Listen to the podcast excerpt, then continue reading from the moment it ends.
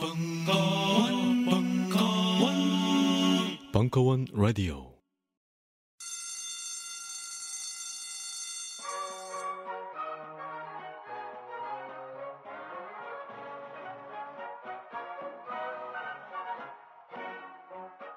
오늘도 힘차게 매일매일 활기찬 당신의 아침을 책임질 손안의 킹스베리 중세 왕과 귀족들만 먹었다는 아로니아와 함께 발기찬 하루를 시작하십시오. 100% 폴란드산 아로니아 열매 농축 과즙 평산네이처. 아로니아 친.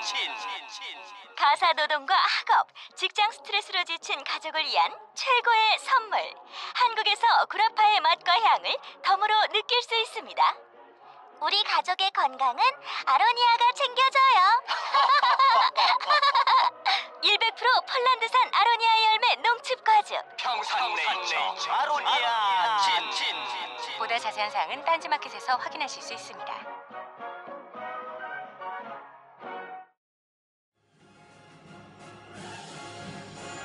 심리계의 오야붕 황상민의 집단 상담소 WPI 워크샵 7월 일정이 드디어 오픈되었습니다. 내가 생각하는 나의 유형과 실제 나의 유형이 과연 일치하는지 직접 와서 확인하세요. 자세한 사항은 공지를 확인하세요. 이번 워크샵도 무료 방청 가능하십니다. 특별 편성 강헌의 오빠 사이드 4강 신화를 만든 월드컵의 순간들 2부 7월 3일 강연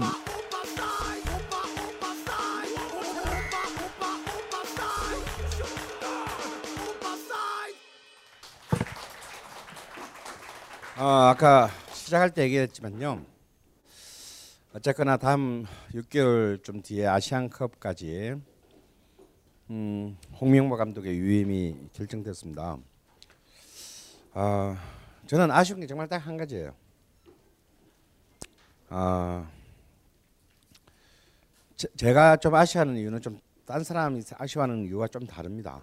뭐냐면 어쨌거나 저쨌거나 간에 홍명보 감독이 한국 축구계에서 굉장히 중요한 자원이에요. 아주 충분히 젊습니다. 근데 이런 이상한 그 축협과 홍명보 개인의 고집이 정말 이 한국 축구의 역사가 만들어내는 그의 그의 유일한 시점에 영웅 한 명을 잃게 될지 모른다라는 어떤 그런 안타까움이 있어요. 저는 엘리트에게 가장 그 불행한 점은 위기에 닥쳤을 때 엘리트가 자신의 고집을 계속 고수할 때 이 붕괴될 수밖에 없는 비극이라는 겁니다. 뭔 얘기냐면요. 홍명보는 선수 생활 아주 고등학교 때 공을 홍명보는 동북 고등학교 출신이에요.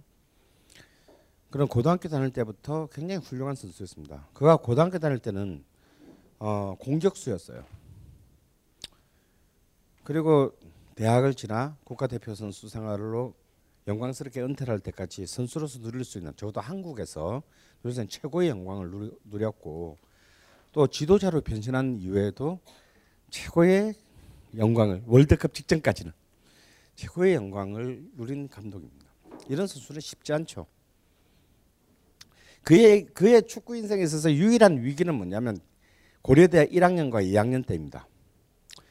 어, 고등학교 때까지는 공격수였지만 공격수로서는 그렇게 걸출한 수준은 아니었기 때문에 그를 이제 그 미드필드로 이렇게 그 당시 고려대학 감독이 전향시켰는데 이 포지션에 적응하지 못하고 어 사실 고려대 안에서도 어 주전 선수가 되지 못하면서 굉장히 좀 아주 힘든 한 1년 반 정도의 시간이 어 그에게 있었어요. 아마 그때가 홍명보의 그 기나긴 축구 역사에서 유일하게 힘든 때가 아니었을까 싶은데 그 한 1년 반 정도를 제외하면 정말 홍명보는 모든 걸 누린 감독이거든요. 물론 그 대부분은 그 자신의 노력에 의해서 성취된 것입니다. 굉장히 훌륭한 것이죠. 사실 홍명보만큼 정말 어떤 축구 선수로서의 어떤 스스로의 질서와 규율을 부여하는 능력. 자, 다시 말해서 질서와 규율 안에 자신을 통제시킨 선수는 사실은 거의 보기 드뭅니다. 굳이 따진다면 뭐 박지성 정도가 더 있다고 그럴까요? 우리는 고종수나 이천수처럼 정말 천부적인 탈아시아적 재능을 가지고 바로 그 자신의 재능 때문에 붕괴해간 수많은 선수들을 알고 있고 어, 송종국처럼 축구 외적인 것에 대한 관심이 너무 지나친 나머지 어, 스스로의 선수 생활을 말아먹은 또 리스트도 많이 알고 있으며 또 김병수처럼 정말 위대한 선수가 될 자질을 가졌으나 불의의 부상으로 일찍 선수 생활을 접어야 했던 또 가슴 아픈 선수들의 리스트도 수없이 알고 있어요. 그러니까 축구는 굉장히 격렬하고 위험한 경기입니다. 그런데 그런 그 긴 시간 동안을 정말 큰 부상 없이 그것도 가장 부상을 심하게 당할 수 있는 포지션을 거치면서도 이렇게 그 자신의 커리어를 쌓아왔다는 그 자체만으로도 홍명보는 굉장히 존중되어야 합니다. 그러나 사실은 냉정하게 생각을 해보면 이번 월드컵에서 이미 준비 과정부터 선수 선발 과정, 다음에 월드컵에 임하는 어, 월드컵이 열리고 세계 세 번의 경기 조별 리그가 있는 동안에 홍명보가 보여준 지도력은 아, 정말 그가 스스로 인터뷰에서 한 말대로 아, 좋은 경험이 되었다. 이 말고는 그 아무런 의미가 없는 정말 월드컵에서 본선에서 보여줘서는 안 되는 굉장히 그 불행한 수준의 지휘 능력을 리더십을 보여줬다라는 거예요. 이럴 때는 정말 주변이 를 말려야 합니다. 그리고 다시 그리고 홍명보는 국가대표팀 감독이 대, 청소년 대표팀, 올림픽 대표팀, 국가대표 감독으로 오는 동안에 단 한 번의 클럽 팀도 지휘해 보지 않았어요. 사실 홍명보는 아까도 말했지만 젊고 굉장히 유능하며 똑똑한 사람입니다. 그리고 카리스마와 리더십도 가지고 있는 사람이에요.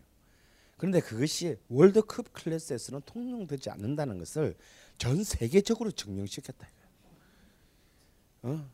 우리나라 우리나라 관계 우리나라의 축구 팬들은 참 위대하다는 생각이 들어요. 엿을 던지잖아. 어느 나라처럼 계란이나 똥물을 퍼붓지 않습니다. 그래도 그 긴 비행 기간 내내 많은 어떤 그런 그 어, 당분과 어떤 그 탄수화물의 부족을 염려한 나머지 우리는 엿을 던지는 그런 훌륭한 그 음. 그래서 그 감격에 찬 손흥민이 저 엿을 먹어야 하나요라고 이 어, 반응했던 어, 굉장히 높은 시민 정신을 가진 그 어, 축구 팬을 가진 나라거든요. 그것도 평일 새벽 5시에 공항에 도착을 말이야. 그까지를 나가가지고 어? 우리 우리 음식 문화 자산의 위대한 유산인 엿을 그렇게 던져주는 이 참 어, 얼마나 이 정말 어, 감동적인 장면입니까? 그러면 알아들었어야지. 그리고 그런 다시 원점에서 출발해도 얼마든지 앞으로 수많은 기회를 가질 수 있습니다. 왜? 그 연배에서 그를 능가할 수 있는 훌륭한 어, 자국 출신의 감독감이 별로 많지 않기 때문입니다. 그런데 아시안컵 만만합니까? 절대 만만한 대회가 아니에요. 우리는 1956년과 60년 1, 2의 대회를 제외하고는 우승 보지 못한 대회입니다. 여러분 최근에도 기억나잖아. 어, 일본한테 계속 발려가지고 결승전을 못 나갔 못 나간 그런 대회가 아시안컵이에요. 오히려 월드컵보다 더 사생결단인 막 없는 놈들끼리 모여가지고 막 더 처절한 경기가 아시안컵이고, 어? 우리는 지금 54년 동안 아시안컵에 우승을 해보지 못한 그런 유서 깊은 대회예요. 근데 지금 이런 이렇게 정말 집단적으로 멘붕된 상태에서 그 리더십이 통할 거라고 믿으십니까? 이거는 정말 이 만약에 아시안컵 대, 대회가 어쩌면 홍명보의 영원한 무덤이 될 수도 있어요. 그런 것이 정말 이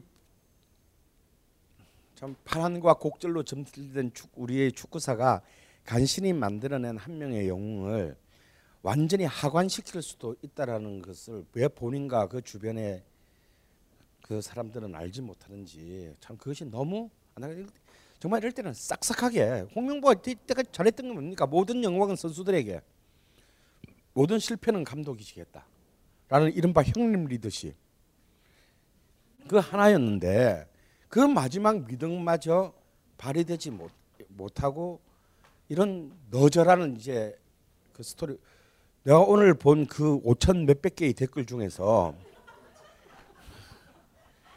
제일 감동적인 게 뭐냐면 제일 감동적인 댓글이 뭐냐면요. 다음 우리 서울에서 열리는 뭐 어차피 아시안컵 앞두고 A 매치가 열릴 거 아닙니까? 아무도 그 관중 관중석을 한 명도 앉지 않는 관중 보이콧을 할 필요가 있다. 라는 굉장히 냉혹한 댓글이 정말 굉장히 감동적이었어요. 어.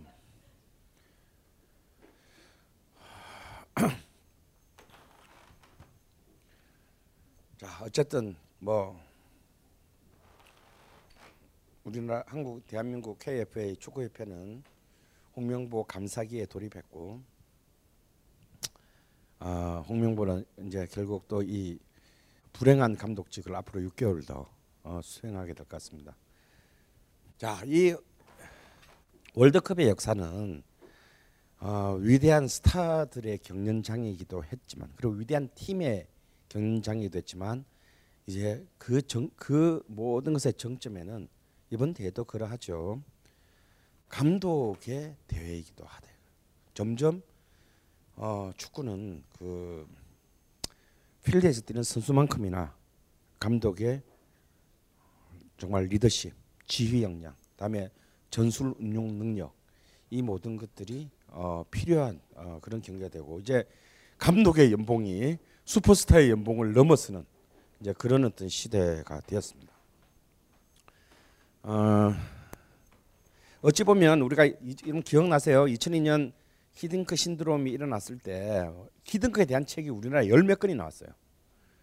뭐 CEO 히딩크, 히딩크 리더십. 제가 또 그걸 또 다 사서 봤어요. 나도 진짜 한심한 놈이야. 뭐 내용 있을 줄 알고. 정말 개 같은 책들이 대부분이에요. 어. 근데 정말 그 히딩크가 적어도 저는 한국 축구가 히딩 2002년이 아니라 히딩크 이전과 히딩크 이후로 나뉜다라고 생각을 하는데 딱 한 가지 있습니다.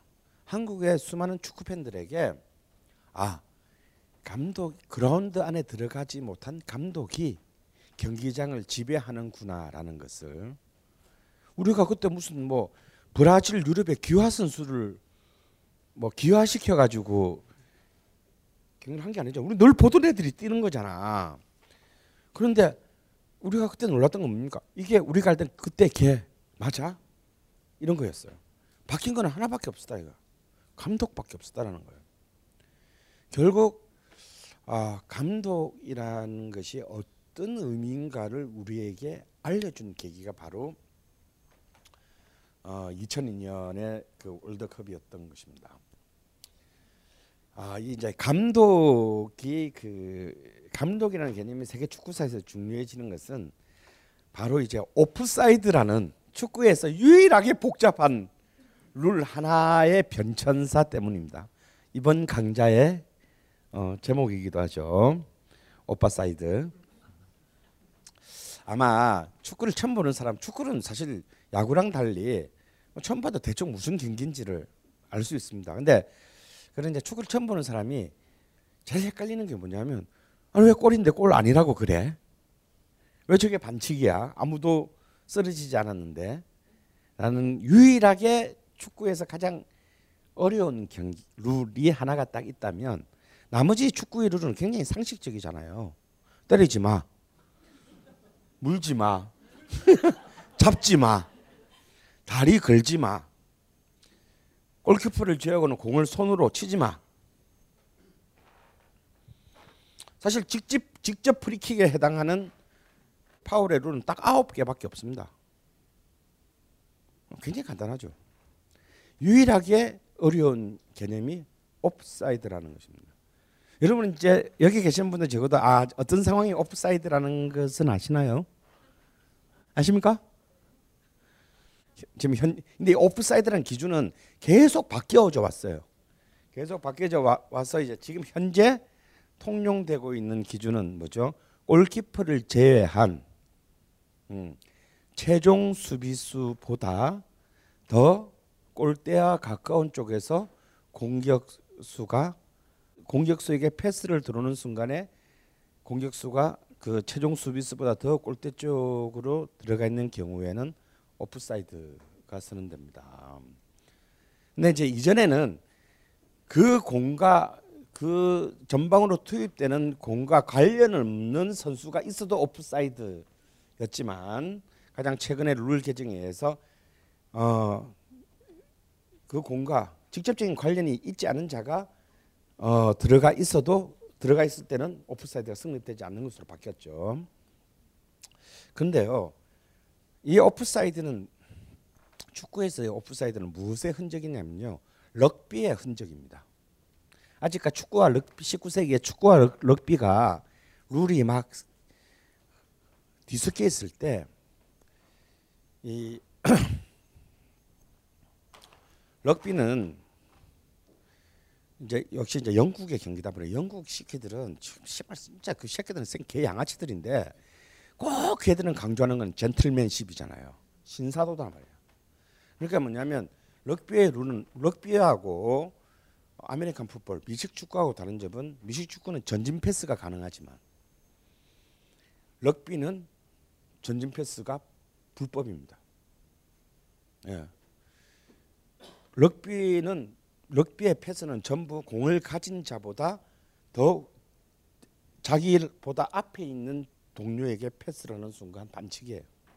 그러니까 패스는 언제나 자기보다 뒤에 있는 선수들에게 줘야 되고 전진은 오로지 공을 잡은 채 몸으로 뚫고 들어가는 것만 인정이 됩니다. 그러니까 이 얘기는 뭐냐면 오프사이드는 결국 수비수보다 더 먼저 공격하는 자가 상대편의 골에 가까이 가 있는 것은 신사의 정신에 어긋난다라고 보기 때문에 발생한 전형적인 영국적인 기만적인 그 신사도의 이 바탕을 두고 있습니다. 근데 1925년 전까지는요 오프사이드를 지금보다 훨씬 엄격해서 골키퍼를 포함한 공, 모든 공격수가 패스를 받을 때는 골키퍼를 포함한 세명 세 명의 수비수가 있을 때만 온플레이가 인정됐어요. 그러니까 공격수가 패스를 받는 순간에 골대 자, 자기와 골대 사이에 최소 상대편이 세 명이 있어야만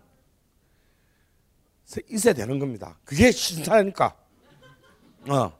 그래서 골키퍼하고 수비수 한 명밖에 없는데 내가 전진 패스를 받았다. 이거는 비신사적 행동이다라는 겁니다. 음.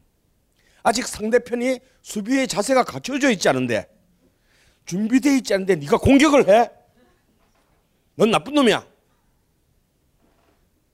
그러니까 사실은 이렇게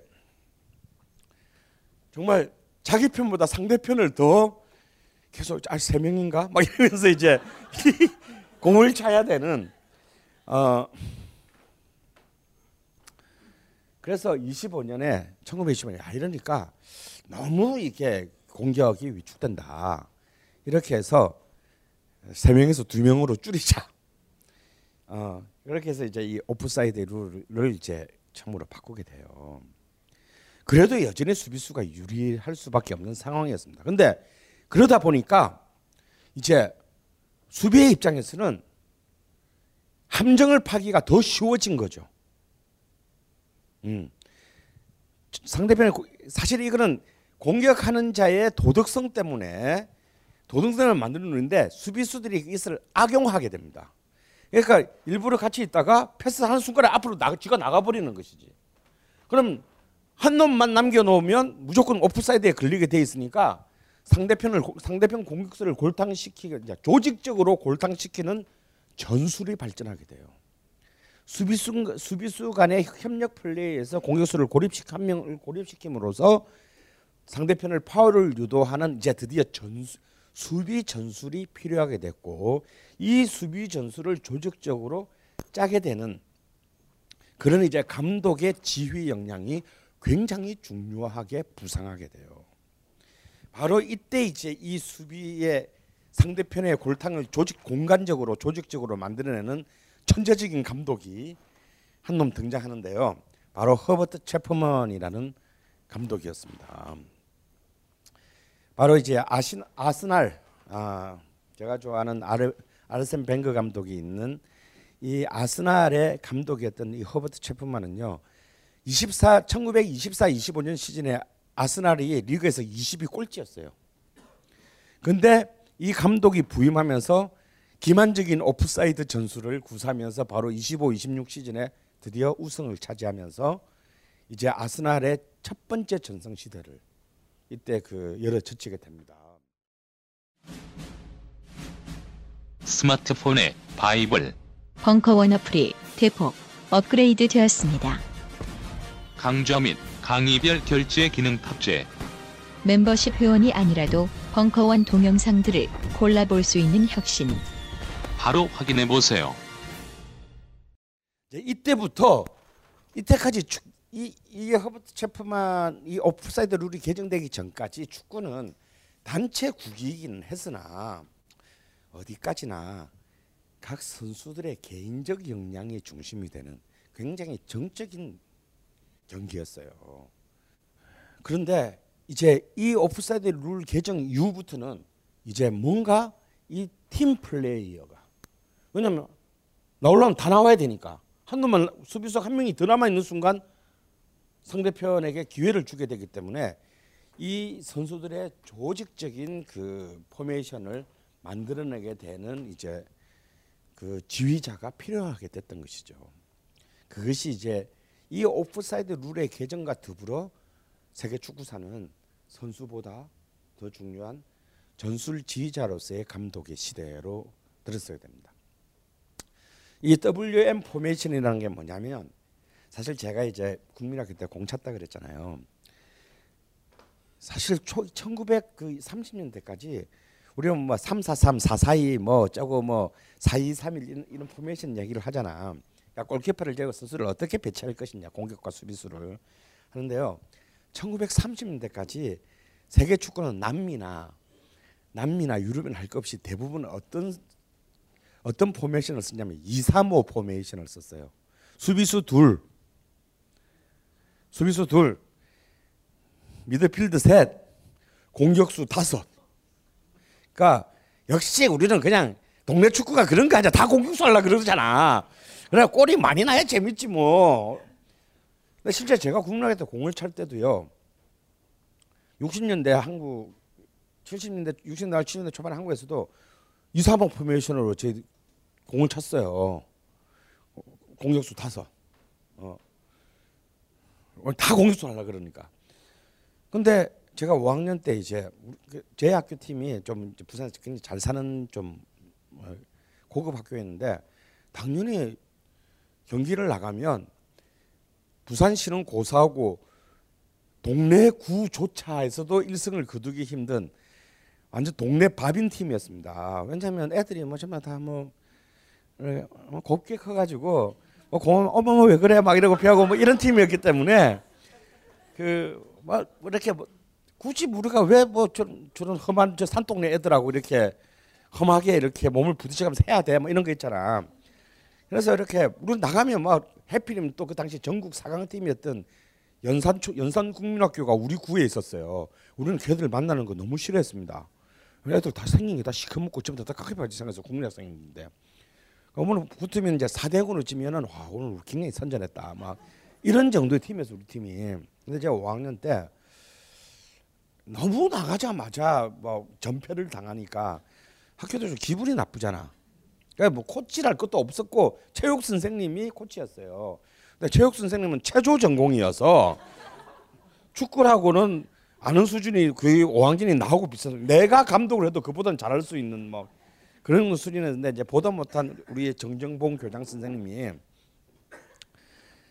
우리 정봉이 형이 야 우리 신발 진짜 진짜 가오가 있지 아무리 이게 아- 국민학교 팀이지만 너무한다 이거 그래서 청소년 국가대표 출신의 코치를 한 명 이제 외부에서 선임을 해준 거예요. 네, 이분도 이제 청소년 국가대표를 하다가 부상을 당해서 선수 생활을 접었는데 굉장히 불우하게 사시던 그러니까 자기의 꿈을 유일하게 그 왜 헝그리 스포츠잖아 축구라는 게 권투하고 똑같이 유일하게 자신의 꿈을 펼칠 수 있고 이제 이른바 출세할 수 있는 유일한 길은 축구인데 이게 무릎이 나가는 바람에 이제 그 꿈을 접었던 이 송진환이라는 분인데 아직도 그 이름이 생각이 나요. 근데 잘생겼어. 근데 잘생겼지만 이렇게 얼굴에 가난이 어린 눈으로 봐도 얼굴에 가난이 묻어나는. 어. 근데 이제 우리가 스포츠 머리라 그러죠. 짧은 그 머리. 서- 그- 그분이 처음 이제 딱 부임이 온 날에 잊지를 못하는데 이번에 처음 딱 부임해 가지고 첫 마디가 뭐였냐면 너가 다 잘 사는 집 아들이지. 음, 괜찮다. 축구는 혼자 사는 게 아니기 때문에 괜찮다. 저는 축구가 혼자 사는 게 아니란 말을 처음 들은 거예요. 그럼 혼자서 안 하면 어떻게 하는 거지? 근데 이분은 그때부터 뭘 우리는 뭘 훈련을 시켰냐면요. 어차피 우리가 체력이나 체격, 뭐 승부욕 이런 게 없다는 걸 이 사람이 누구보다 잘 알고 있을 거 아니에요. 누구보다 잘 알고. 그러니까 이분이 온, 왔을 때가 1972년이었습니다. 70년 월드컵이 끝난 2년 후였죠. 그때부터 이 사람이 늘 시키는 거예요. 우리- 그래도 우리 우리 애들 그 다섯 명의 공격수 중에서는 그래도 꽤뭐 이런 거 있잖아 막뭐 제끼고 뭐 이런 거 드리블하고 막 아, 뭐 거는 있어가지고 집에다 텔레비전이 있으니까 뭐 이런 애들이 있었어. 근데 진짜 히든 것 같았어요. 너 너 너 그냥 나가 오지 마.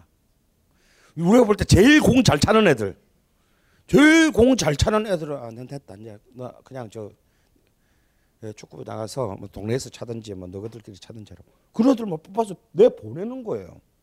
우리는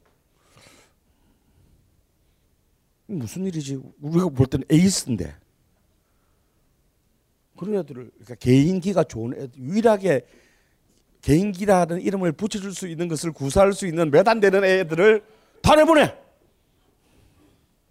다 내보내. 아, 진짜 우리는 이제 4대군으로 지는 게 아니라 8대군으로 지겠구나. 쟤들까지 없으면. 그런 생각을 하는데 이 사람이 우리한테 뭘 훈련을 시켰냐면 와 니들이 니들한테 무슨 니들 그까지 니들 무슨 흥그리 정신이 있겠냐? 뭐 악벌 뭐 뭐가 아쉬워서 악바, 악바리처럼 뛰어다니겠냐? 나 그런 생각을 한 거예요. 지금 생각해 보면. 뭐 계속 무슨 연습을 시키냐면 패스하는 연습. 절대 공 몰지 마라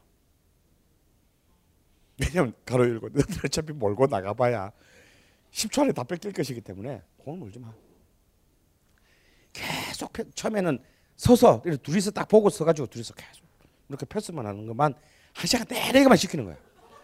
어, 그 다음에는 둘이서 뛰어가면서 패스하는 거. 그러면 이제 사람이 움직이니까 움직이는 속도에 맞춰서 공을 주고 또 받아서 또 얘가 또 뛰어오는 계속 이렇게 그래서 둘이 저 운동장 끝까지 이렇게 패스하면서 뛰어갔다가 다시 뛰어오는 훈련. 그것만 계속 시키는 거예요. 슈팅 연습도 안 시켜. 패스. 무조건 패스. 그 다음에는 이제 그리고 이제 그 패스만 시켜. 이게 축구 치고는 너무 단순한 거야. 우리는 뭔가 이제 막 제끼고 뭐 이런 이건데 뭐 계속 패스만 하래. 패스만 하더 패스만 실컷 시키더니 그 다음에는 이제 끝나면 그냥 그러고 대충 뭐 경- 끝나면 전부 다 운동장을 다 운동장을 끝에서 끝으로 이제 한 열 바퀴씩을 뛰게 하는 거예요. 그때까지 그런 거 우리 안 했거든. 전부 다, 다 줄- 줄을 맞춰서 운동장 무조건 뭐 육상 선수처럼 계속 뛰는 거예요. 그러고 그걸 열 바퀴를 뛰면 집에 가는 거야. 그런데 그러면서 처음으로 아 424라는 전법을 수비수 4명, 공격수 이게 사실은 70년 월드컵에서 브라질을 들고 나던 전술이에요. 우리는 몰랐지. 수비수가 4명이 되는 거. 일단 2명으로 했는데 4명이 되고 가운데 미드필더가 2명, 공격수가 양쪽 윙 둘, 중앙 공격수 둘. 그래서 424를 해 놓고 정말 각자가 야, 너희들 자 체력도 없으니까 자기의 지역을 지켜라. 고, 너는 네가 만약에 왼쪽 풀백이면 요 범위를 네가 좀 주고 저까지 가지 마. 갔다가 올라갔다 내려오는데 힘 빠져. 어, 그러니까 너 여기서 더 나가고 싶어도 나가지 마. 는 여기까지. 너는 요까지. 근데 그나마 우리 팀에서 제일 그나마 오래 뛰어다닐 수 있는 애 두 명을 중앙에 딱 배치했어요. 니들은 좀 힘들겠지만 그래도 장거리 달리기를 제일 잘하니 수비에서 수비할 때는 수비수로 공격할 때는 공격수 뒤, 뒤까지. 그리고 계속 고래것도 해놓고 계속 패스만 시키면서 우 올라갔다가 다시 우 내려왔다가 그리고 내려오면서도 자, 자기 자리를 지키고 내려와. 니 그만 지켜. 이래가지고 어떻게 이기지? 우리는 막 이렇게 막 제끼고 우리 슈팅 연습은 언제 하나요? 막 이런 거 있잖아요. 왜? 아, 근데 슈팅 연습 해봐야 소용없다. 음. 그런데 그래서 제가 이제 6학년, 5학년에서 그렇게 이제 한 1년 내내 그렇게만 했어요. 그러다가 이제 6학년 올라가는 겨울방학 1월 달에 바로 그 전국 4강 팀인 늘 부산대 우승탄 팀인 바로 이웃에 있는 산동네 팀인 연산 초등학교 팀을 불러다가 연습 경기를 한 거야. 바로 그 전에 우리가 걔들한테 거의 5대 0이니까 발렸거든. 일단 걔들은 이렇게 딱 쓰면 불쾌해. 애들이 막 생긴 게 너무 막 너무 이상하게 생긴 애들이 너무 많고 막. 그럼 뭐 괜히 초- 초등학생 때끔 막 씹고 있고 막 이런 애들 있잖아 왜. 아 굉장히 불쾌한 애들이에요. 그러니까 우리 시작할 때부터 약간 우리 살짝 주눅이 들어있지. 아, 아 씨발 쟤들하고 또 어디 저 동네 뒤, 뒤, 뒷골목인데 만나면 안 되는데 막 이러면서 이제 있는데 경기를 했는데 우리가 어떻게 했냐면 기억이 안 나. 경기 끝나 보니까 우리가 3대 0으로 이기고 있어. 근데 우리 인근 학교라고는 하지만 사실은 버스로 한 몇 정거장이고 초등학생이 이렇게 걸어가기에는 좀 먼 거리예요. 그 학교가. 근데 그 감독이 너무 쇼크를 받은 거야. 저는 조기 축구 수준도 안 되는 정말 본투비어 약팀이었던 애들한테 전국 4강 팀이 아무리 연습 경기지만 3대 0으로 완벽하게 밟혔어요. 우리한테. 우리도 우리가 무슨 짓을 한 거야? 막 이게 경기 끝나면 뭐지 이거 막 이런 거 있잖아 왜? 내가 그- 아직도 그 장면이 기억나는데 그 1월 달에 얼마나 추워요. 아무리 부산이지만 애들 운동장 한 건에서 선수 그 저쪽 학교 선수 애들이 감독한테 뒤지게 맞고 전부 막 아주 개 맞듯이 맞고 이 개새끼들은 이런 버스 타고 와단데 막 이래가지고 전부 학교까지 뛰어간다 실시 선착순 뭐 세 명 나머지는 씨발 왕복 시킬 거예요. 애 새끼들 경기 지고 얻어 터지고 막 거기서부터 막 우리 학교 운동장에서 저 학교까지 막 진짜 막 존나 그, 그 경기복 입은 채로 그 존나 뛰어가던 그 장면이 아직도 눈에 들어요. 그런데 애들이 싹 다가고 났는데 어느 그리고 내가 그때 이제 우리 송자 진짜 환자 쓰는 감독님 얼굴을 딱 내가 봤는데 이 사람은 마치 너무나 당연한 저는 아무런 그냥 어 수고해서 다 씻고 집에 가. 그런 거. 근데 우리가 지금 뭘 한 거지? 근데 문제는 있잖아. 그때부터 계속 이기는 거야 우리가. 그러니까 그게 뭐냐면 우리가 잘해서가 아니라 딴 애들이 딴 애들은 여전히 동네 축구를 하고 있는데 우리만 자질은 완전 개꽝들인 우리만 선진 축구를 한 거야. 이른바 팀 축구를 한 거야. 그래가지고 그해 5월달에 이제 이른바 부산 시장기 쟁탈 부산시 이제 축구 대회가 있어. 요 여기서 우승팀이 전국대회 나가요. 이게 1년에 딱 한 번에. 근데 그걸 했는데 그것도 정신을 차려보니까 우리가 우승을 한 거야. 우리는 그 본선에도 나가 본 적이 없어. 그것도 이제 부산 구에서 이렇게 예선전을 해가지고 각 구별 우승 준우승 팀이 이제 16팀만 나가는 거기 때문에 우리는 그 본선이라는 게 어떻게 생긴지도 모르는 어 그런 경기인데 우리는 본선에 간 것만 해도 막, 와, 어 우리가 좀 하는 거 아니야? 아 이걸로 됐어 막 이랬는데 그런데 계속 우리가 이긴다기보다 상대팀이 계속 지는 거야. 어, 우리가 우리는 이기지 않았어. 근데 상대편이 계속 지고 져줘. 그래서 정신을 차려 보니까 우승을 했어. 그래서 이제 부산 대표팀이 된 거야. 그리고 이제 또 전국 대회를 이제 떡 나갔는데 그때는요 진짜 국민학교 축구 대항전인데 결, 개막전하고 결승전을 KBS에서 녹화지만 중계를 해줬어요. 어. 근데 아, 이 전국 대회는 안 되겠지. 근데 진짜 전국 대회 나오니까 막 충북 대표팀 아직도 생각나. 수성 국민학교인데 얘들은 일단 일단 다 새카매. 일단 피부색이 우리랑 달라. 인종이 달라요. 그러니까 전부 우리보다 한 15cm는 큰 것 같아요. 그러니까 우리 예선리그 세 번째인가 두 번째 경기가 그 수- 수능되는데 뭐 걔들 막 씩씩거리면서 연습 시작하기 전에 연습하는데 우리는 일단 그냥 부딪히기만 해도 우리가 가루가 될 것 같아요.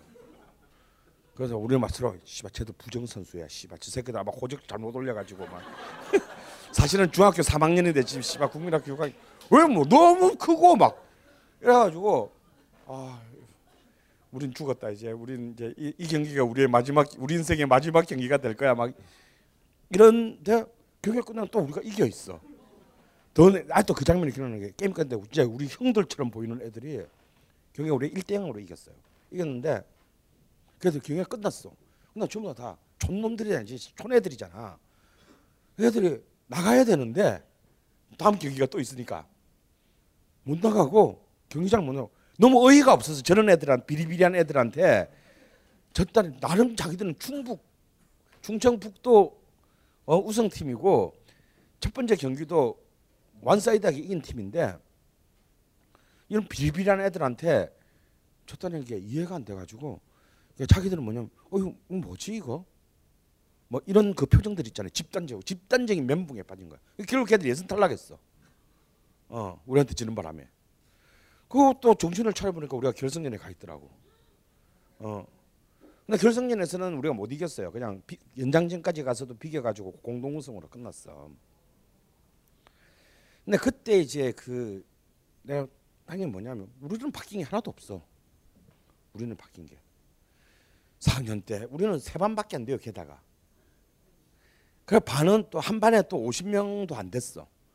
그러니까 전체 남학생을 다 합쳐봐야 남학생을 다 합쳐봐야 한 70명 돼. 어. 그럼 그 거기서 뭐 선수 하나 뽑나 해봐야 그러면 그놈일 거 아니야. 상때 본 놈 왕때 본놈 그냥 똑같은 놈이고 우리는 바뀐 게 하나도 없어. 바뀐 건 딱 하나야. 감독이 한 명 바뀐 거야. 그게 부산시 동래구 예선도 통과 못하는 약팀을 전국대 우승팀으로 바- 딱 1년 만에 바꾸는 거예요. 그러니까 우리는 그렇게 반항적인 아이들이 아니었기 때문에 감독이 시키는 대로 뭐, 뭐, 뭐, 뭐 그럼 뭐 시키는 게 그렇게 뭐 어려운 게 아니었어. 패스 열심히 해라. 자기한테 공이 올 때 다음에 내가 뭐 할 건지를 미리 생각해라. 어. 그리고 자기의 자리를 지켜라. 그리고 옆 옆에 바로 옆에 애가 무너질 때 도와줘라. 뭐 사실 굉장히 상식적이고 몇 개 안 되는 거였다고. 근데 그것만 지켰더니 우리는 패배하지 않은 팀이 된 거야 1년 동안. 우리가 처음으로 패배한 거는 제가 6학년 졸업 거의 앞두고 마지막 부산 시내 대회에서 자, 제가 자살골을 넣어가지고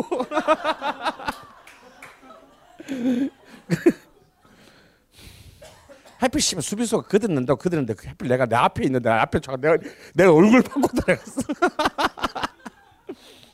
연장전에서 제가 자살골을 통렬하게 넣는 바람에 진 그해 마지막 12월 달의 경기에서 진 게 그해 우리가 진 마지막 유일한 패배였어요. 어. 아, 코피 터지고 나는 코피 터지고 골 먹고 지고 어. 그게 감독이다 이거야.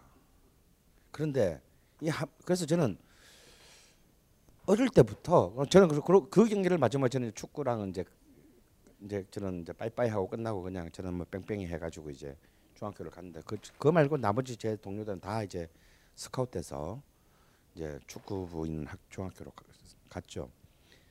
근데 저한테 남아 있는 마지막 그건 뭐냐면 아 축구가 선수들의 것이 그 내 초등학교 6학년밖에 안 됐는데 아 축구는 선수들이 하는 게 아니고 정말 감독이 하는 거구나. 어떤 감독에 따라서 이것이 달리는구나. 그래서 잠깐 정말 제가 중학교 때 무슨 생각을 했냐면 난 열심히 막 공부를 해가지고 스포츠 쪽을 공부를 해가지고 정말 나 공부를 좀 하는 것 같으니까 이걸 공부해서 내가 감 공부로 감독이 한번 돼볼까? 왜 그 저기 영국에도 그런 감독 있잖아요. 선수 경력은 거의 없는데 그 저기 아, 갑자기 이름이 생각이 안 나냐. 걔 첼시 감독하다 토트넘 감독으로 옮겨간 그 그냥 거의 축구 선수 예, 보아스 어, 이런 감독들은 거의 선수 경력이 거의 없어요. 그런 걸 잠시 꿈꿨다가 아씨 막 그랬다가는 좆대기구나 싶어서 이제 그 포기했는데요. 바로 이제 이 감독이라는 이름자가 박히게 된 것이 바로 이제 제품입니다. 그럼 그럼 이 그리고 이 허버트 채프먼의 시대에 드디어 이제 통상적인 2, 3, 5의 전술이 이때부터 이제 새롭게 이제 진, WM 포메이션이라는 방식으로 바뀌게 돼요. 이게 무슨 말인지 몰라도 돼. 좀 있으면 알게 되니까. 자, 이제 그 제2의 월드컵을 연 2회 3회 월드컵을 연속으로 우승한 이제 새로운 그 개념의 감독이 나옵니다. 이탈리아의 감독인 비토리오 포조 감독인데요. 포조 감독은 이제 바로 굉장히 축구에서 중요한 감독입니다. 단순히 월드컵을 2연패한 감독은 한 명밖에 없어요. 역사상. 이 빅토리오 포조 한 명밖에 없습니다. 물론 아주 옛날 뭐 호랑이 담배 피는 시절이지만 이 이후에 모든 월드컵 감독들은 다시 우승하고 난 뒤에 우승 감독들은 우승 뒤에 뒤- 뒷뒤에 나와서 우- 우승한 사람이 아무도 안, 그 없게 돼요. 아직까지는 깨지지 않는 기록을 하는 이 비트로 포조는 무엇보다도 수비의 전술을 이제 한 단계 끌어올림으로써 이탈리아에게 두 번의 연속 우승을 을 안겼고 그리고 이제 이탈리아 축구가 전형적인 이제 카데나치오라는 이름의 수비 완벽한 수비 전술 축구의 그 상징하는 팀으로 만드는데 결정력을 감독이에요. 근데 이게 뭐 이게 뭐냐면 기존의 이제 이 235 시스템이라는 게 보면은 다섯 공격 공격적으로 보면 위가 다섯 셋 둘이니까 역 피라미드 방식이잖아요. 그래서 이거 235 기존의 이 방식을 피라미드 시스템이라고 불렀어요. 근데 그는 이 기존에 있던 이 피라미드 시스템에서 두 명 공격 다섯 개 중에서 두 명을 내려. 두 명을 내리고 또 가운데서 또 한 명을 내려서 이른바 23, 23 시스템을 만들. 이렇게 말하면 좀 헷갈리는데 이렇게 만든 거예요. 1920년대가 끝날 때까지는 풀백 둘, 중앙에 미드필더 그때는 하프백이라 그랬어요. 중앙 가운데 있는 셋. 그리고 공격수 다섯. 이게 이게 이제 9번 최종 센터 포워드고 두 명의 인사이드 포워드 그리고 윙 포워드 두 명. 이렇게 경기 공격 위주의 전술을 핀 거지. 그러다 보니까 수비가 너무 허술, 허술하잖아. 그래서 이 중앙 하프백을 만들어서 쓰리백을 만들고 요 두 명을 밑으로 내서 3 둘, 3, 둘, 이 체제로 만들게 돼요. 이것이 바로 이제 이 포조가 만들어낸 피라미드 시스템의 피라미드니까 자꾸 다단계가 성. 이- 그래서 진화한 이제 앞에 시스템에 비해서는 훨씬 더 수비 숫자가 강화된 2, 3, 2, 3 시스템을 만든다 이거. 그럼 이 전술은 사실은 2, 3, 5의 변형 이 메소드 전술은 나중에 사실은 어떻게 변하게 됩니까? 이 자세히 보면 이 네 명이 포백이 되겠죠. 그죠?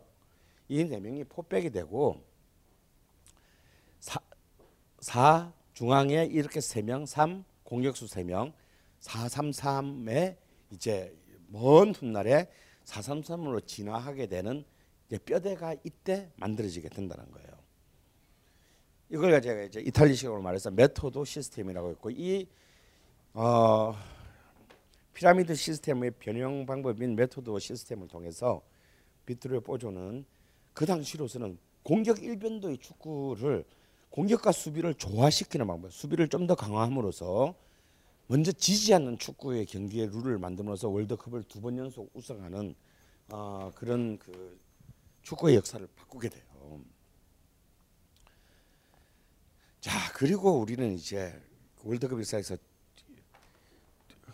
브라질 다음으로 가장 안정된 전력을 100년째 100년 가까이 보여주고 있는 독일에게 첫 번째 그 패전국 자신 패전국인 자기 조국에게 처음으로 우승을 안게 되는 월드컵 사상 어쩌면 최초 포조 다음의 영웅이라고 할 수 있는 제프 헤르베르그 독일 감독을 만나게 돼요. 그- 그때 이미 두 번째 시간에서 얘기했지만 이 54년 스위스 월드컵 때 우리가 처음 나갔을 때 이때는 사상 최, 역사상 최강 그 당시까지 기준으로 역사상 최강의 공격력을 가지고 최강 팀으로 불렸던 헝가리의 우승이 이미 대가 시작하기 전에 이미 결정돼 있는 그런 정도의 상태였는데 그 모든 열쇠를 뒤집고 어, 독일의 우승을 갖고 오면서 독일을 어, 세계 최강 대열로 옮기는 가장 위대한 명 독일인들에게는 잊을 수 없는 가장 위대한 명장이에요. 사실 이때 사실은 54년도에 독일은 완전히 다운돼 있는 상황이었고 국민들은 이렇게 독일 국민들은 완전히 이제 그냥 온 유럽인들의 그 온갖 질시에 찬 그 비하의 눈길을 받으면서 기도 못 피고 있을 그럴 때 정말 독일 국민 전체를 그 엄청난 자긍심을 안겨다 준 영웅이 됩니다. 그 이제 이 제프 베르 제프 헤르베르그가 굉장히 유명한 말을 남겨요. 얘는 뭐냐? 바로 이게 뭡니까? 어떤 가장 축구라는 게 90분 내내 결정적인 장면은 아니야. 그죠? 근데 가장 결정적인 장면에서 바로 그때마다 상대편보다는 그 지점에서 상대편보다 수적 우위를, 우위를 차지해야 된다. 왜? 개개인의 능력으로는 우리는 절대 헝가리를 이길 수가 없기 때문이다.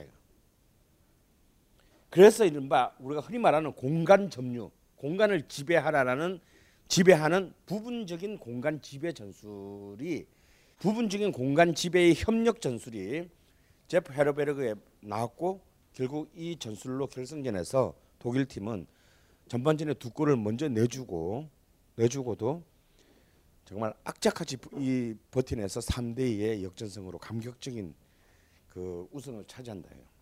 이제 이때부터 이제 부분적인 공간 점유 수절 우위의 시대가 되는데 이때 헝가리 대표팀 보다 헝가리 대표팀은 당연히 개인, 개인적인 능력들이 워낙 뛰어난 팀들로 만들어졌기 때문에 아무래도 공격 속도가 느렸어요. 개인의 능력에 의존했단 말이에요. 내 니폰 미치 감독 말을 했잖아요. 사람이 암만 빨라도 공보다 빠를 수는 없다. 그러니까 공보다는 사람이 느리게 돼 있어요. 근데 개인적인 문제, 개인적으로 해결을 하려다 보면 아무래도 전체적으로 보면 속도가 느려질 수밖에 없는데 그 개인적인 역량의 미비를 헤르베르그는 속도의 우위, 공간의 점유와 속도의 우위로 패스를 통한 속도의 우위로 헝가리를 극진시킵니다. 이때부터 이제 미드필드들의 그러니까 어떻게 돼요? 너무 많이 움직여야 된단 말이야. 상대편보다 두 배 이상 움직여야 된다. 이때부터 미드필드들의 이제 주, 평균 주행 거리가 급증하기 시작하는 계기를 만든 감독입니다. 존나 뛰어야 된다.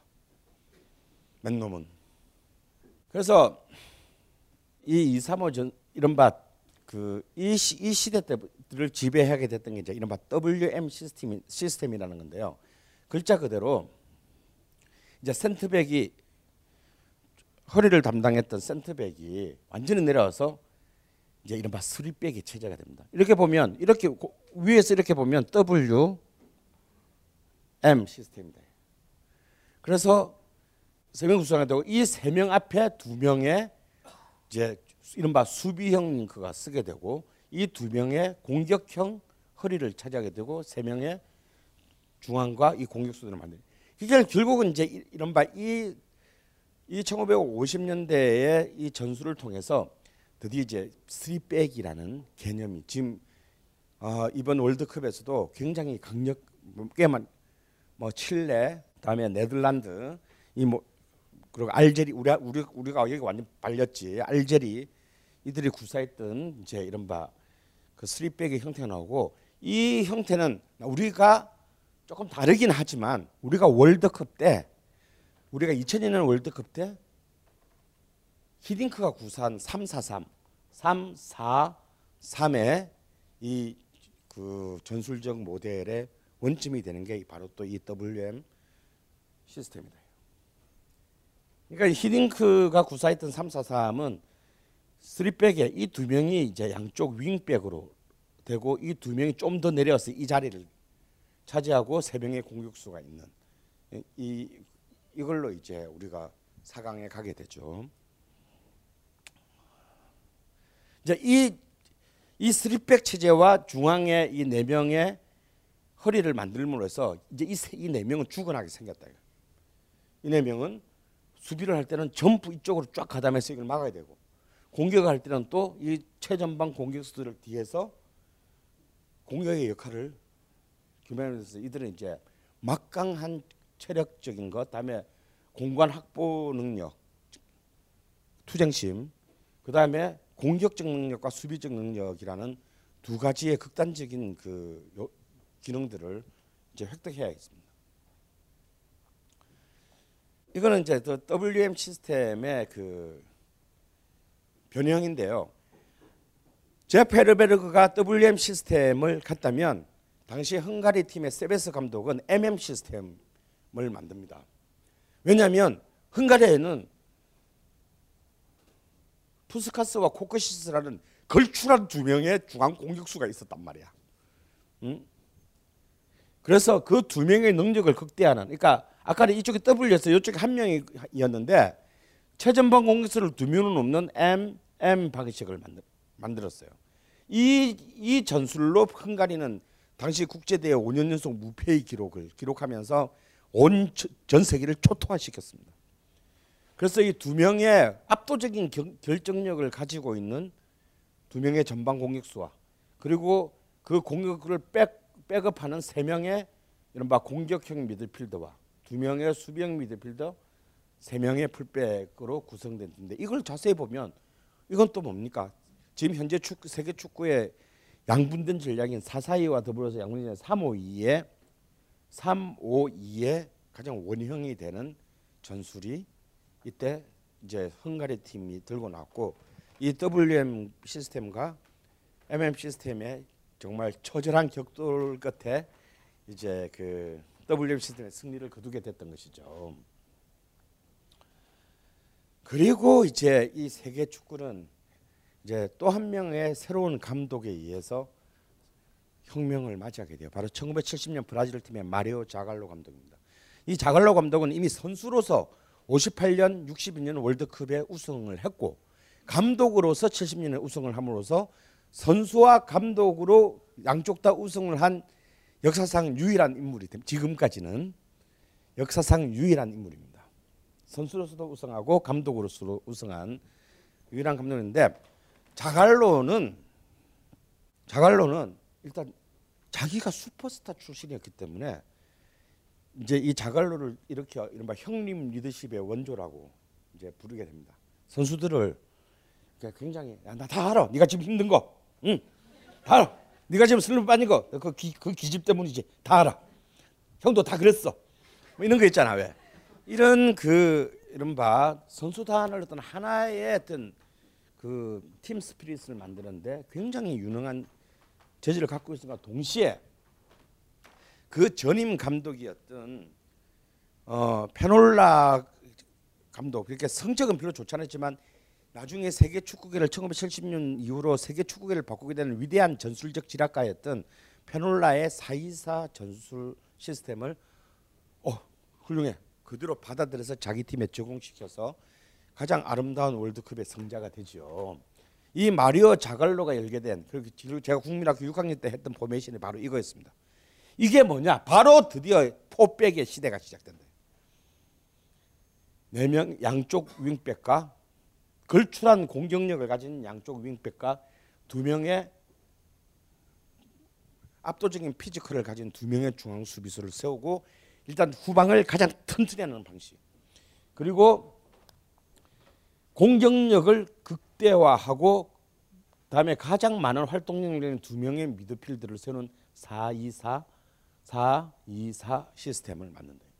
이걸로 우리 저희 팀이 우승을 했어요. 근데 벙커원 멤버십 1주년 도래. 갱신 시 처음 가격 그대로. 만료일 확인하여 너도 나도 자산 증진. 지금 바로 벙커원 홈페이지에서 확인해 보세요. 그래서 이 포백은 이때부터 이제 세계 축구의 가장 큰 주류가 되는데 수없이 쓰리백 포백 왔다 갔다 하지만요. 이 1970년 이후로 한 번도 포백을 포기한 적이 없는 유일한 두 나라가 있어요. 바로 이것을 창시한 브라질과 스- 독일입니다. 어떤 경 어떤 감독이 와도 아픔 바, 요 아픔 바뀔지 모르나 이 포백을 신앙처럼 고수하는 가장 축구에서 효율적인 수비의 방식이다라고 생각하는 이제 이 포백의 시대가 열리게 되죠. 근데 여기에는 문제가 있어요. 뭐 문제가 있냐? 뭐가 약합니까? 가운데가 굉장히 허약하다. 이거. 그래서 이 공격수들이 압도적인 지배력을 보여주지 못하면 바로 점유율을 빼앗기고 발리게 되는 그런 약점이 있어요. 근데 70년 월드컵 때 이게 누구냐 이게 얘가 어 얘가 펠레고 얘가 리벨리노고 잘지니고 토스타우였습니다. 역대 가장 막강한 공격력을 갖고 있는 팀이어서 끊임없이 공격만 하느라고 이쪽이 약간 약하, 약하더라도 큰 문제가 없었어요. 근데 바로 똑같은 전술로 4년 뒤엔 독일 월드컵에 이걸로 나갔다가 브라질은 개, 개 발림을 당하게 되고 자갈로는 아 이제 4년 만에 나의 시대가 끝났구나 라고 이제 은퇴를 하, 그 브라질 감독에서 물러나게 되는 또 비운의 시스템이기도 합니다. 그래서 이 시스템은 막강한 수비 4명과 막강한 공격 4명이 존재할 때 가능한 그런 전술이고요. 그 주로 이제 지금은 어떨 때 이 전술이 쓰이지냐면 442 시스템. 이 근데 여기서 요 두 명이 내려오면 442가 되잖아요.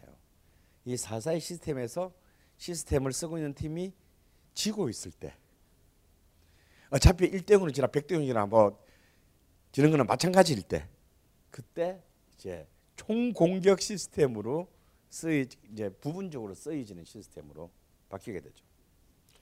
그래서 사실은 이 시점, 이 사이사이 시대는 꽤 오래 이어지게 되는데 이, 이 시대가 이제 가장 축구가 가장 화려한 그 어떤 공격과 수비의 조화를 보여주는 공격과 수비, 팀과 개인의 어떤 그 쌍방간의 어떤 그런 발전을 보여주는 그 시대에서 가장 많이 쌓였던 시스템입니다. 아, 근데 바로 이 브라질 팀에 맞서서 수비의 축구의 전통을 가진 나라인 이탈리아는 조대로 붙었다가는 우리는 어차피 안 되므로 우리만의 독특한 방식을 고안하게 돼요. 바로 이제 이른바 카데나찌오라는 방식인데 극단적인 수비 전술입니다. 옛날에 초기에는 2, 3, 5를 거꾸로 뒤집어 가지고 5, 3, 2의 극단적인 수비를 하고 이 가운 네 명의 포백 뒤에 이제 한 명의 그 최종 스위퍼 이자 경기를 조율하는 그래서 자유로운 롤을 부여했다 해서 이탈리아 말로 자유라는 뜻인 리베로를 만들게 돼요. 얘는 홍명고가 바로 이제 요 역할을 맡았었죠 우리 대표팀에서. 어, 그리고 베켄바우가 독일 팀 74년 대표팀의 백, 서독 대표팀의 베켄바우가 맡았던 역할입니다. 얘는 여기까지를 왔다 갔다 합니다. 공격 때는 나가고 때는 내려, 내려와서 최종적인 어떤 라인을 책임 수- 수비 라인을 지휘하는 극단적인 수비 전술의 형태를 말합니다. 이 전술과 앞에 사이사 전술이 70년 월드컵 결승전에서 만나서 브라질이 처절하게 발라버리죠. 4대 1로. 그러고 난 뒤부터는 이탈리아를 제외한 어떤 팀도 이 전술을 쓰지 않고 이제 주로 아시아의 약팀이 유럽이나 남미의 강팀을 맞이할 때 어, 굳이 이 전술을 쓰려고 한 게 아니라 자꾸 우리가 수비를 당하다 보면 자꾸 내려오게 되잖아. 그래서 어쩔 수 없이 정신을 차려보니 다섯 명 수비수가 다섯 명이 되는 그래서 결과적인 카데나치오가 되는 근데 전혀 상대편을 잠그지 못하는 우리 이번에 중계를 보면서 제일 가슴 아픈 중계 장면 있지 않습니까? 어? 아 뚫렸습니다 이거. 어? 다섯 명이면 뭐 하냐고 여섯 명이면 뭐 하고 뚫리는데. 그 우리는 뚫리면 바로 골이야.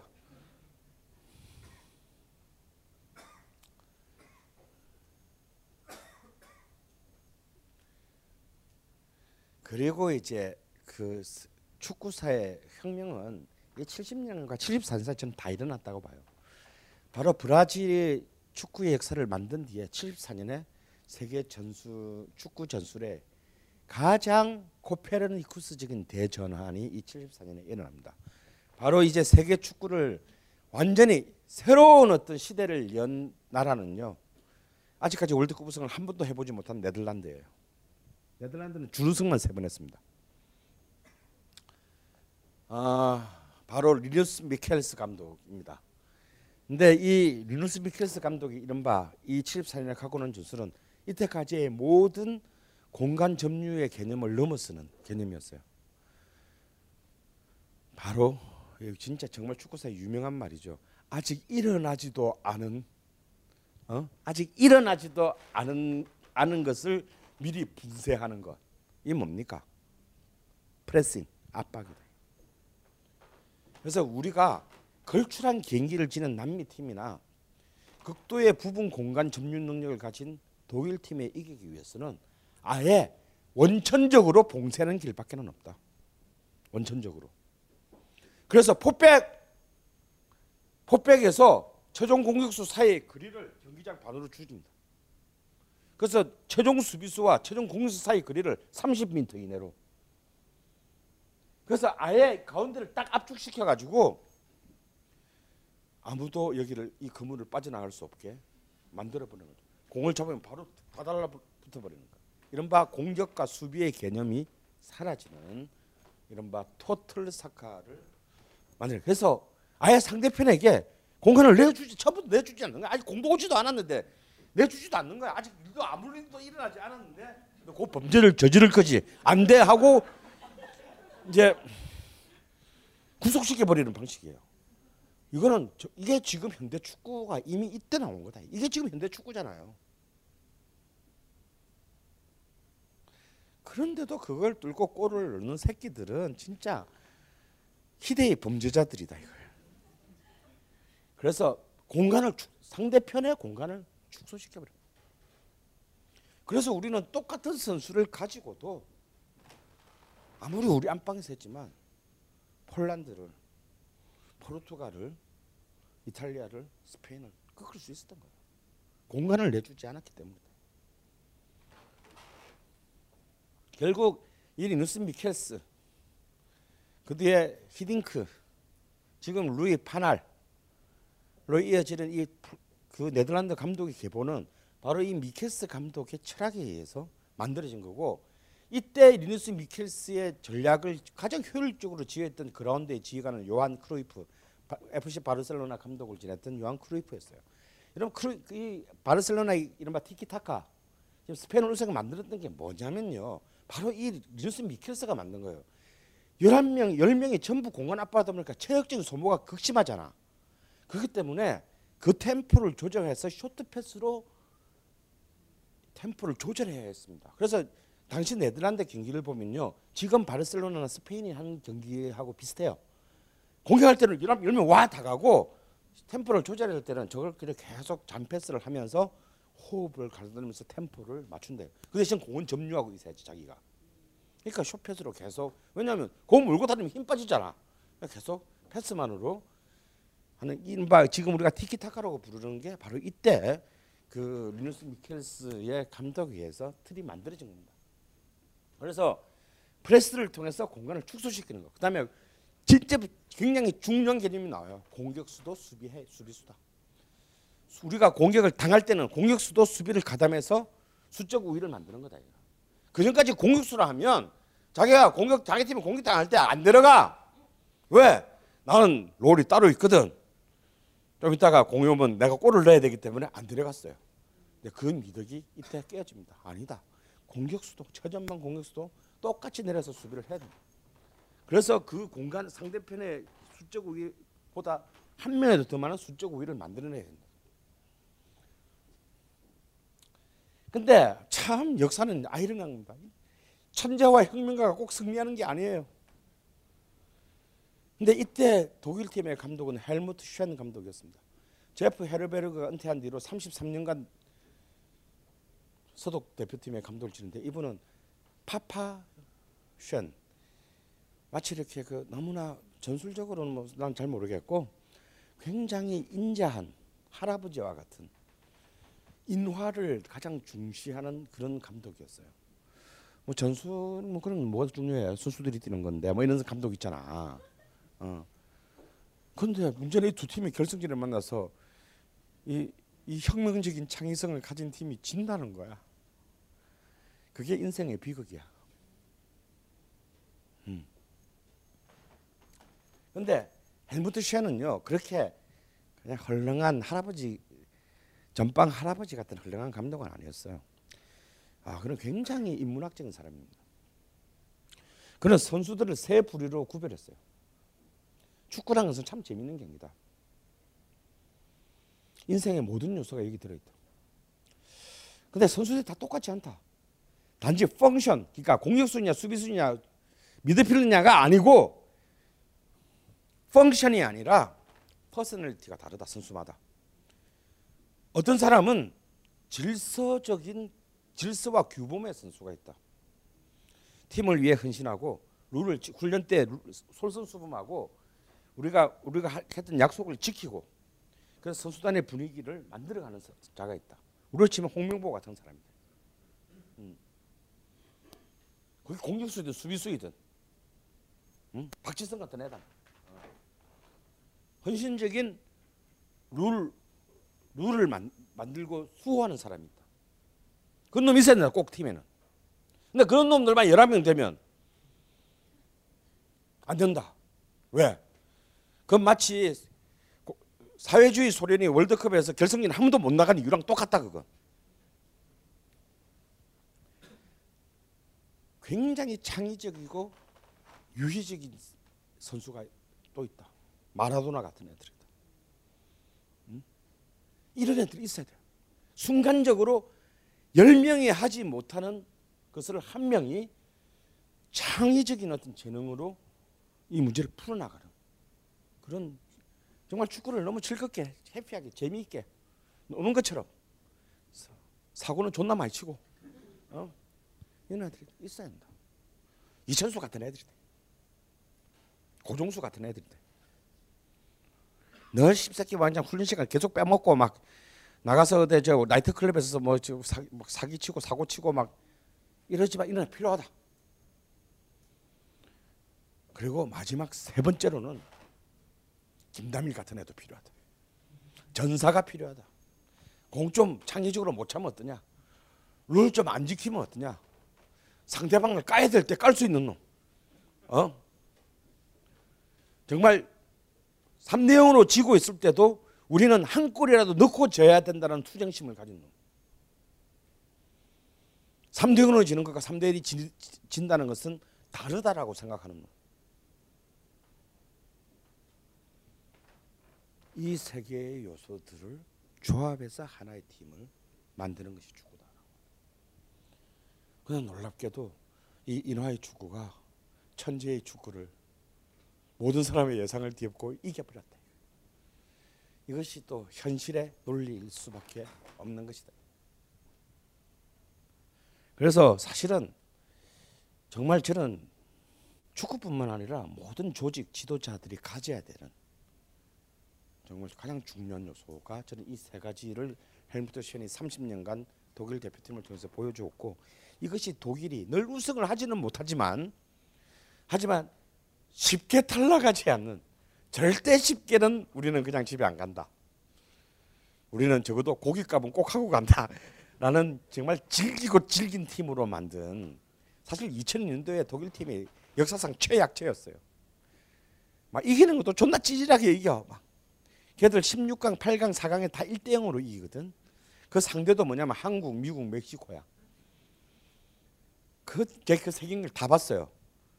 본의 아니게. 왜냐하면 어쩔 수 없이 한국이 어찌 될지 몰라서 그냥 16강, 8강 표를 사놓은 건데 그 해피는 그게 다 그 경기여서 울산에서도 보고 전주에서도 봤는데 와 진짜 재미없었어. 한국 하고 할 때 진짜 재미없었어. 근데 이기잖아. 왜? 골 안 먹으니까. 자기들은 안 먹으니까 한 골만 넣으면 되는 거예요. 이번에도 그런 거잖아요.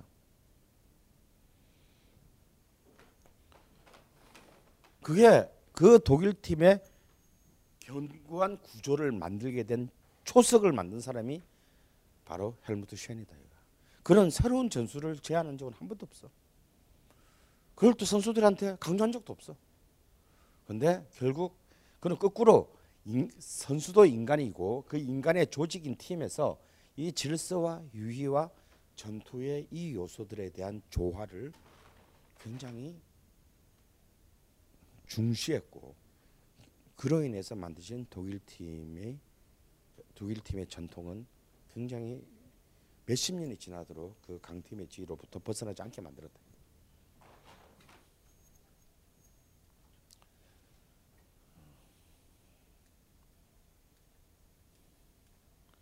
그리고 아까 얘기했던 98년 에메리 자케라는 정말 다시 축구를 그 천재의 시대로 돌리는 예술의 시대로 돌리는 위대한 감독이 탄생해요. 우리가 2002년 뛰고 난 뒤에 2006년도에 바로 이 자케를 그 국가대표팀 감독으로 끌어올라고 진짜 백지수표를 들고 갔는데 자케가 참 정중하고 우아하게 거절을 했죠.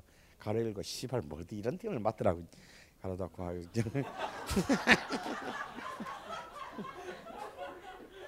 음.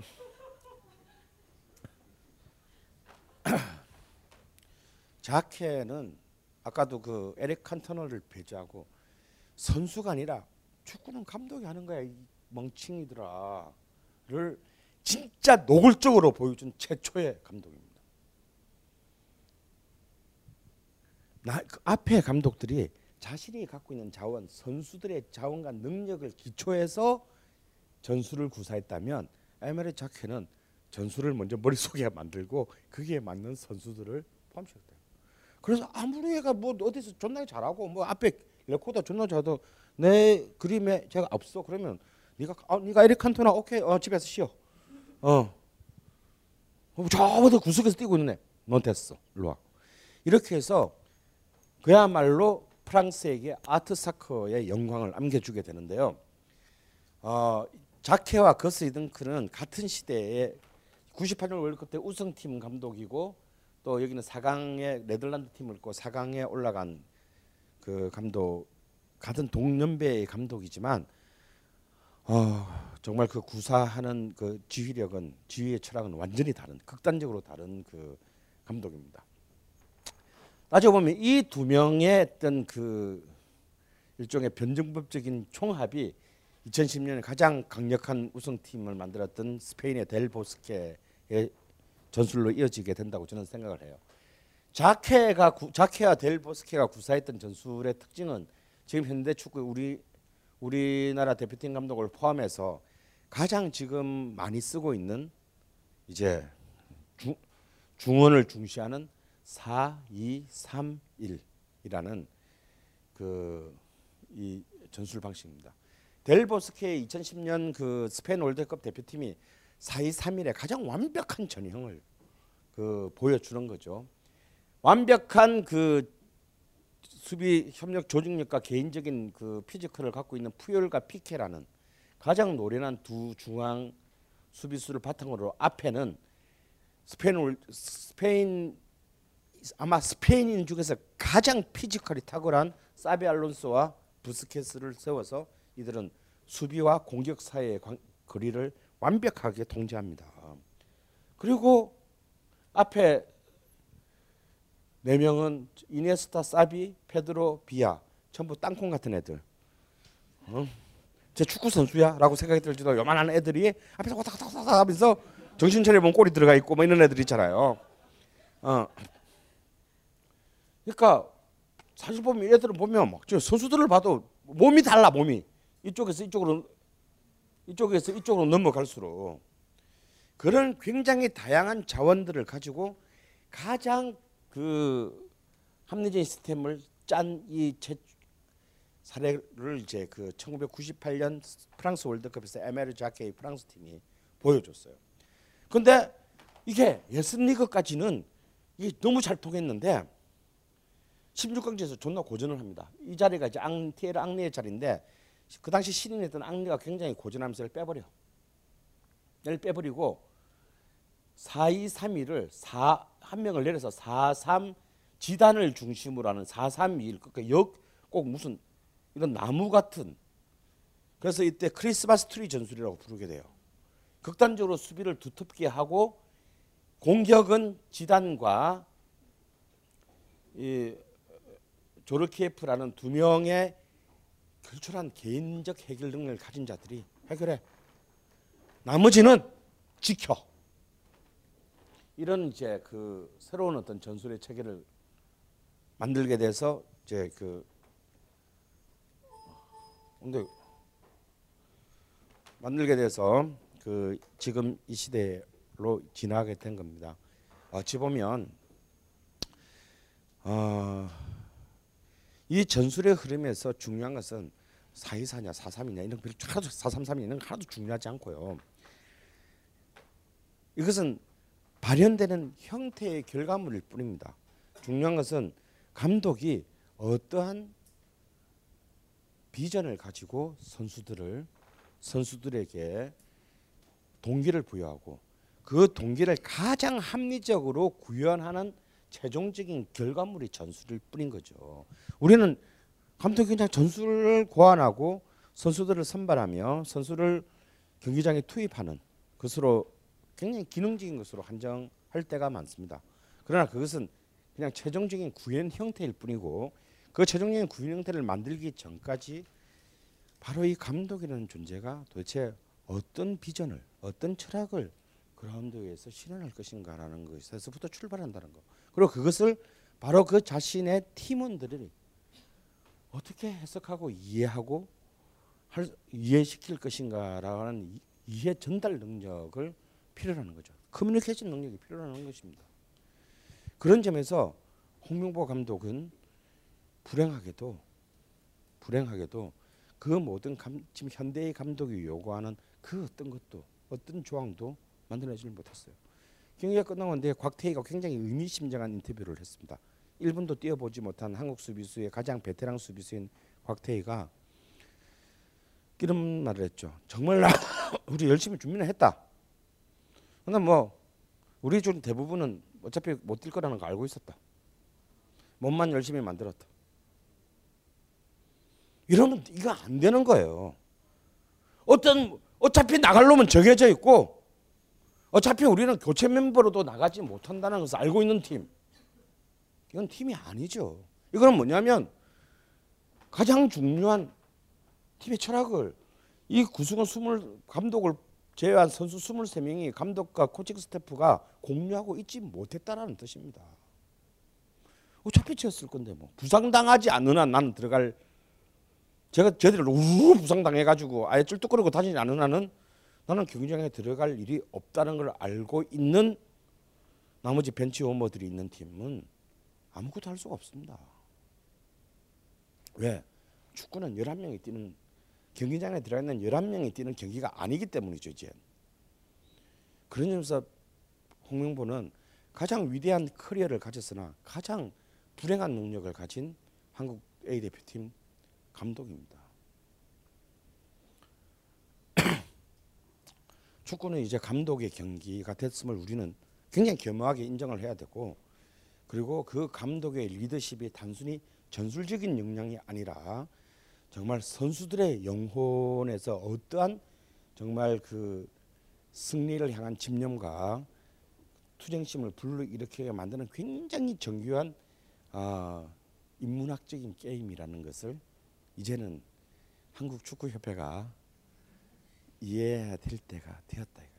이제 더 이상 오로지 결과만을 중시하는 스코어만을 중심 중심을 하는 그런 그 자본주의의 상징인 재벌 가문이 축구협회 회장을 하는 이런 그 이런 식의 정근대적인 그 사고 그리고 애국주의적인 어떤 그런 판단 판단만으로 이제 현대 축구를 우리는 쫓아갈 수가 없고 이런 식의 우리가 한 5년만 된다면 한국은 순식간에 이미 지금도 어차피 굉장히 더 이상 떨어질 수 없는 곳은 떨어졌지만 우리가 그- 우리가 지금 아시아 국가들 굉장히 우습게 보는 국가들이 많잖아요. 뭐 요르단이라든지 뭐 어 뭐 말레이시아라든지 뭐 이런 수준으로 우리 떨어지는 건 순식간입니다.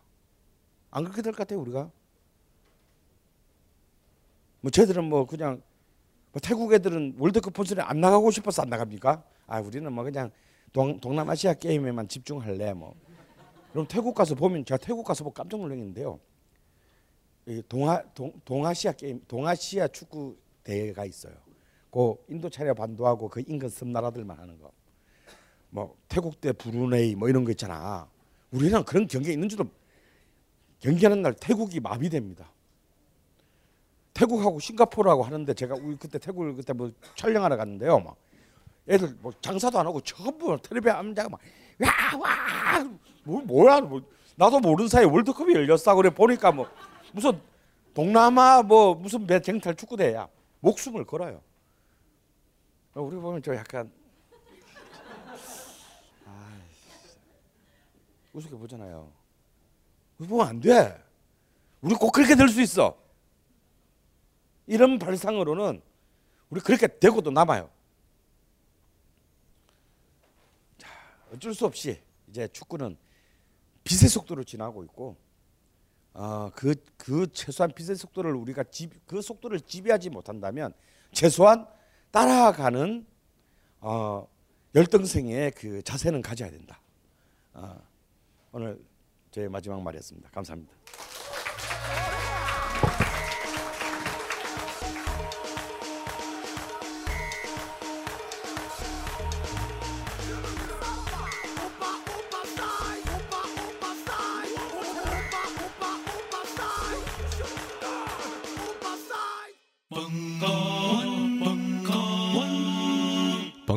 벙